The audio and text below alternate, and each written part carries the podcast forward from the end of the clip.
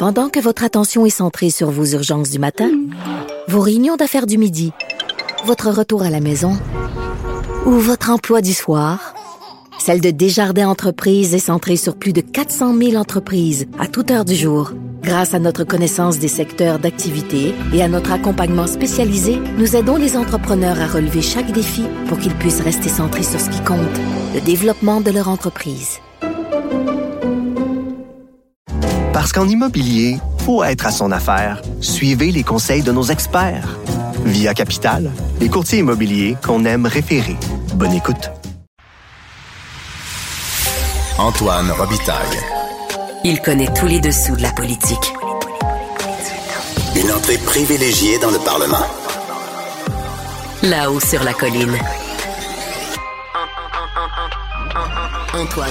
Bon jeudi à tous. Aujourd'hui à l'émission, avec Émilise Lessard-Terrien, l'ancienne députée de Québec solidaire, on parle de la succession de Manon Massé comme co-porte-parole de ce parti de gauche. Comment compte-t-elle, euh, Émilise Lessard-Terrien, se distinguer des autres candidates, à part sur la question de la place des régions dans ce parti? Pourquoi les régions résistent-elles au projet de société de Québec solidaire?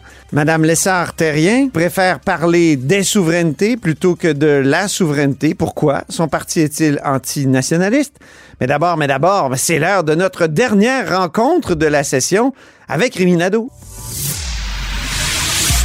Rémi Nadeau. Tout a été mauvais. Ça a été un spectacle désolant. C'était triste de voir ça.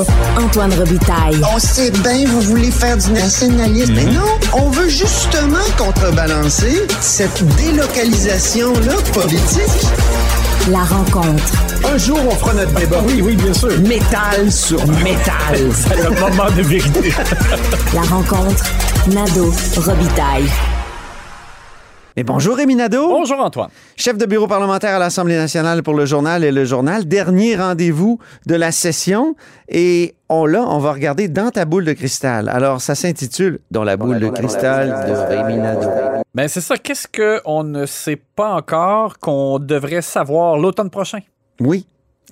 La prospective. Qu'est-ce qui va arriver cet automne, Rémi?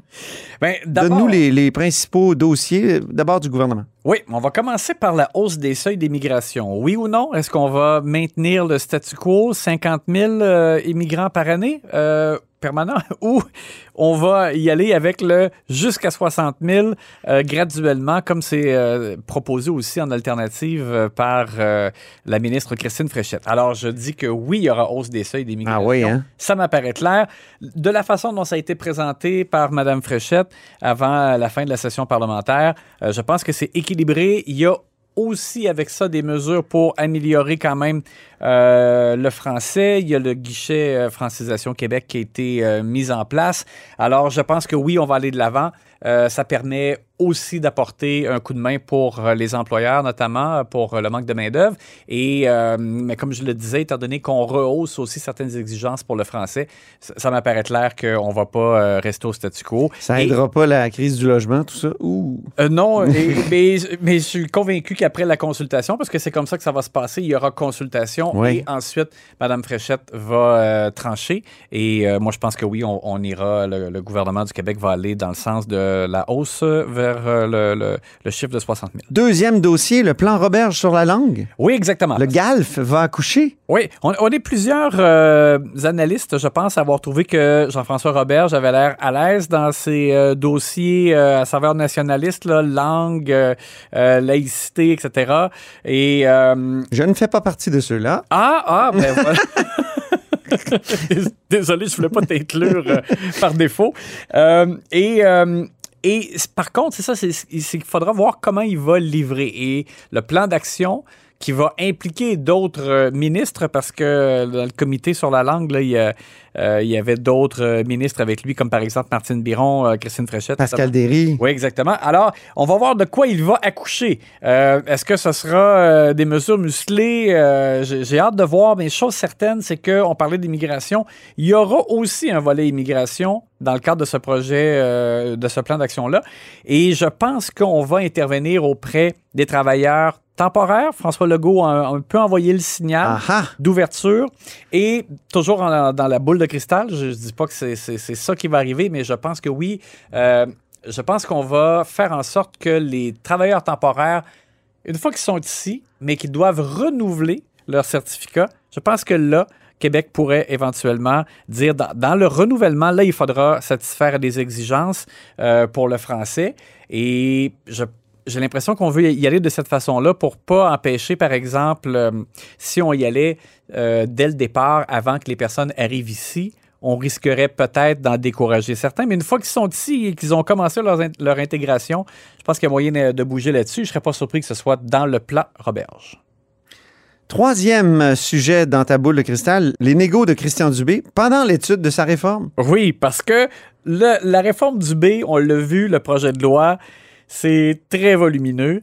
Et euh, la consultation a été euh, tenue à l'automne. On va poursuivre l'étude article par article. Mais parallèlement à ça, on sait, et c'est la stratégie de Christian Dubé, il, va y avoir des négociations avec les médecins de famille euh, parce qu'il y, a- des éléments de prise en charge dans le cadre de la réforme.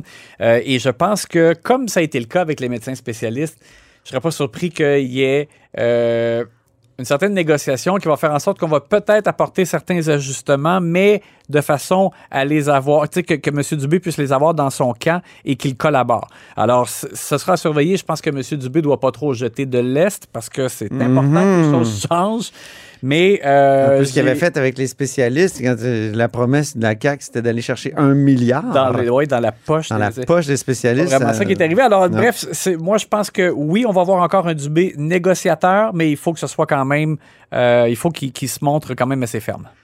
Quatrième dossier qu'on voit à l'horizon, la réforme Drainville et son plan de français à l'école. Oui, et ça, de ce côté-là, ben, la réforme Drainville, je pense que, euh, les, on l'a vu récemment dans un sondage, les gens sont plutôt d'accord pour que le gouvernement puisse, par exemple, nommer les DG des centres de services scolaires et les congédier au besoin si, euh, si c'est nécessaire. C'est ça, le ministre est impopulaire, mais ses réformes passent bien. C'était le texte de Geneviève Lajoie. euh, Exactement. Euh, Moi, je pense que M. Drainville ne mettra pas beaucoup d'eau dans son vin là-dedans.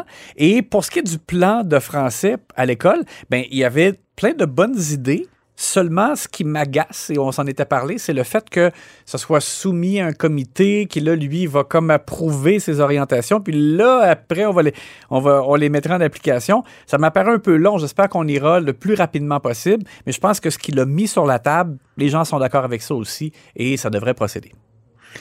Autre dossier, la sobriété énergétique. Allons-nous partir notre lave-vaisselle à 3 heures du matin? Oui ou non? Je pense que oui. Et euh, M. Fitzgibbon, quand il a parlé de ça au départ, euh, il avait été recadré par François Legault qui avait dit non, non, mais là, c'est les entreprises d'abord qu'on va viser pour l'efficacité énergétique davantage, puis on va pas commencer à demander aux citoyens euh, de partir le lave-vaisselle en pleine nuit. Puis, en fait, ce qui agaçait M. Legault, c'est le fait qu'on puisse, par exemple, augmenter les tarifs des gens qui ne changeraient pas leurs habitudes. Et là, ça, ça collait pas vraiment avec la, la philosophie de la CAQ, là, qui veut pas de tarifs augmentés, puis qui veut pas augmenter Ouais. des, des- des- des taxes ou impôts. Alors, maintenant que M. Fitzgibbon euh, a modifié un peu, euh, ou, ou c'est mieux expliqué en, en disant, euh, on veut pas euh, augmenter le tarif de ceux qui le feront pas, mais on veut trouver des incitatifs pour ceux qui le feraient. Et là, M. La carotte Legault- plutôt que le bâton. c'est ça. Puis M. Legault, on a vu que là, il était d'accord avec ça. Donc, moi, je pense que qu'à l'automne, quand on verra, il y aura un projet de loi présenté par M. Fitzgibbon. Et je serais pas surpris que oui, on trouve une façon euh, de rendre ça plus alléchant pour que les gens modifient leurs habitudes. Dernier dossier dans ta boule de cristal, le projet de loi sur le logement de France-Hélène Duranceau, la ministre euh, du Logement, qui est un peu sur sa- la sellette ces jours-ci. Euh, Oui, exactement. Mais ça, de ce côté-là, j'ai du mal à dire jusqu'à quel point il y aura des, des ajustements. Et- et- moi, je pense qu'on doit le voir un peu comme un ballon. Le projet de loi a été présenté à la toute dernière journée de la session parlementaire. Ça veut dire donc qu'il y avait probablement des doutes même au, sein du gouvernement là-dessus. Et euh, là, ça permet de voir les réactions. Il y a des choses qui sont bien accueillies, comme le fait qu'on met sur les, les propriétaires le fardeau de la preuve dans le cas, par exemple, d'éviction pour des rénovations. Ça, c'est bien accueilli. Par contre, la cession de bail, le fait que euh, là, le locataire ne puisse pas euh, céder le bail et euh, faire en sorte donc que, par exemple, le tarif soit maintenu. Hmm. euh, C'est la clause G? Non. ben, il y a la clause F. F, aussi là, qui permet au propriétaire Ouais. de- d'augmenter, euh, comme il le veut, euh, le loyer pendant cinq ans. Ouais. pour s'ajuster. Construction neuve, oui. Construction neuve. Ça, ça n'a pas changé. Alors, faudra voir. Je pense que Mme Duranceau va jauger un peu le- le- les réactions, voir de quelle façon elle peut s'ajuster. De toute façon, les consultations n'ont pas eu lieu. Ce sera à l'automne.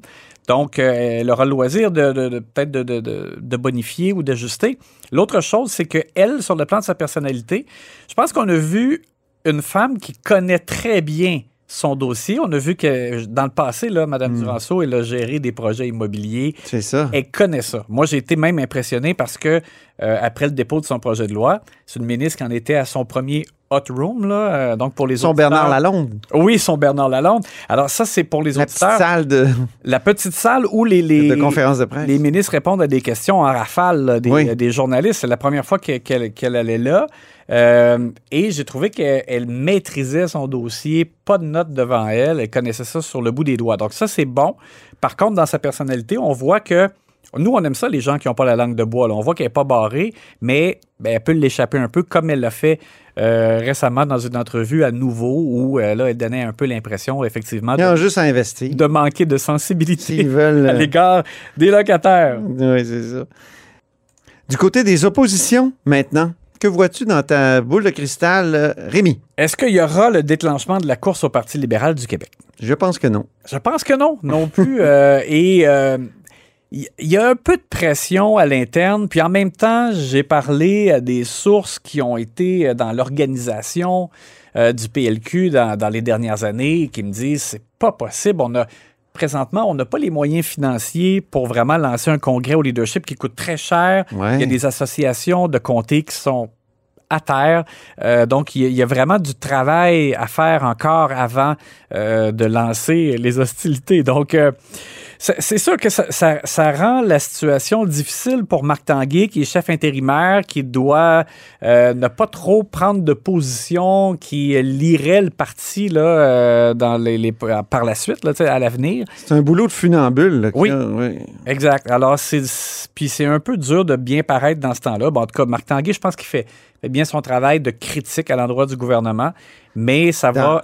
Ça n'a pas d'effet dans les sondages. Au Non, contraire. ça pas d'effet dans les sondages. continue à descendre. là. C'est ça. Et le fait que le parti, donc, euh, louvoie sur des enjeux par faute de, justement, de vrais chefs pour la suite Mm. des choses, ben ça, je pense que ça va continuer de, de leur nuire. Thomas Mulcair a une bonne formule hier au bilan. Il a dit le parti ne veut pas brûler le prochain chef, mais ils sont en train de brûler le parti faute d'avoir un chef. Oui, c'est ça. C'est vrai que c'est une bonne formule formule. était assez Et par ailleurs, rapidement, euh, dans les gens qu'on- qui devraient être sur Ouais. Monsef Déragi, moi, j'ai trouvé qu'au au Conseil général, il a placé un peu des pions en allant au micro, en faisant une intervention euh, nationaliste. Euh, et Marc Tanguay, à la toute fin, la dernière journée de la session parlementaire, on dirait qu'il a, ou lui aussi agit dans ce sens-là, en affirmant que le, le- le PLQ devait retrouver la capacité de, de faire des demandes au fédéral. Il l'avait dit ici, Oui, à cette vrai, table, exactement. au, au club de Le lecture. Oui, exactement. exactement, du- de là-haut sur la colline. C'est ça. Et pendant ce temps-là, il y a Fred Beauchemin qui euh, fait une tournée euh, régionale. C'est c'est Tourner des restaurants? assez particulier. Oui. Pourquoi?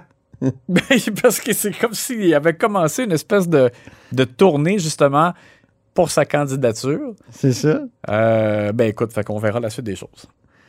Qui sera élu co-porte-parole de Québec solidaire et succédera à Manon Ouais. Massé? Ça, c'est une grande question. Grande question, c'est en Qui novembre. occupe d'ailleurs le deuxième bloc de, de mon émission. Voilà. On reçoit Émilie Lessard-Terrien. Alors, on saura la réponse en novembre lors du congrès de, de Québec solidaire. Euh, alors, rapidement, Émilie Lessard-Terrien, justement, donc, se- sera sur les rangs. Même chose pour Rouba Gazal, euh, la députée de Mercier, et Christine Labrie, qui a confirmé il n'y a pas tellement longtemps, donc députée de Sherbrooke, euh, et qui, elle, a déjà l'appui de, de deux députés. Oui, moi, je croyais que Aléa, euh, Al- Alexandre... Alejandra. Alejandra Zaga-Mendes l'appuyait, mais finalement, c'est pas le cas. Donc, euh, je, je- je tiens à rectifier ici. Il n'y a que Guillaume Clich-Rivard et Étienne Grandmont qui, euh, qui l'appuient jusqu'à maintenant. Et j'ai compris que Mme Labrie pourrait sans doute euh, euh, avoir l'appui d'un un des officiers du parti, parce que c'est pas interdit à Québec solidaire euh, pour les officiers de prendre parti dans cette euh, course-là. Ben, et là, la question aussi, ça va être de voir est-ce que Est-ce qu'il va y avoir des tiraillements? Euh, parce qu'une course au leadership, par exemple, ça laisse des traces. hein. Toujours. Il y a des camps qui se forment et forcément, là, il y a des attaques qui se font euh, à l'égard euh, bon, des adversaires. Euh, ben, alors, alors, on verra donc comment ça va se dérouler. Et, Ça pourrait être dur, selon moi. Oui, et, et c'est parce qu'aussi, Ça pourrait jouer dur. je trouve que la situation dans laquelle QS se trouve présentement, il y a euh, probablement un Stagnation. questionnement. Oui, oui, il y a un questionnement sur qu'est-ce qui va pas euh, à Québec solidaire, Ouais. qu'est-ce qu'on fait de pas correct ou bon. Et, et ça, je pense que ça va faire partie aussi de la trame euh, dans le cadre de cette course-là, euh, comme co-porte-parole. Dernier sujet dans ta boule de cristal pour les oppositions. Le Parti québécois, le Parti québécois, est-ce qu'il va poursuivre sa progression? Euh, je pense que oui, euh, euh, lentement. Euh, Mais et, et- là, faut voir est-ce que, bon, euh, jusqu'où ça va les mener? Le plafond, il est où là, dans la... Et où peut-il croître? Oui, aussi. Est-ce que c'est chez le 10% de souverainistes euh, qui reste, euh, à la qui ne CAQ? lui est pas acquis? Oui, c'est ça. Euh, parce que je, je sens un désenchantement de certains caquistes qui étaient des bleus autrefois et qui, pou- qui pourraient bouger. Euh, en même temps, le Parti québécois, les trois députés, ils ont fait un travail extraordinaire pour être présents dans l'actualité au cours de la session parlementaire seulement à trois. Moi, je trouve- j'ai trouvé ça phénoménal, honnêtement. Euh, J'avais moins d'attentes que ça. Et, et- et là, il faut voir aussi s'ils sont capables de maintenir ça. Parce qu'à un moment donné, les thèmes qui touchent de près ou de loin, par exemple, à la souveraineté, ils en ont exploité là, dans les derniers mois. Est-ce qu'ils sont, est-ce que c'est infini? Là? Je pense pas. Là.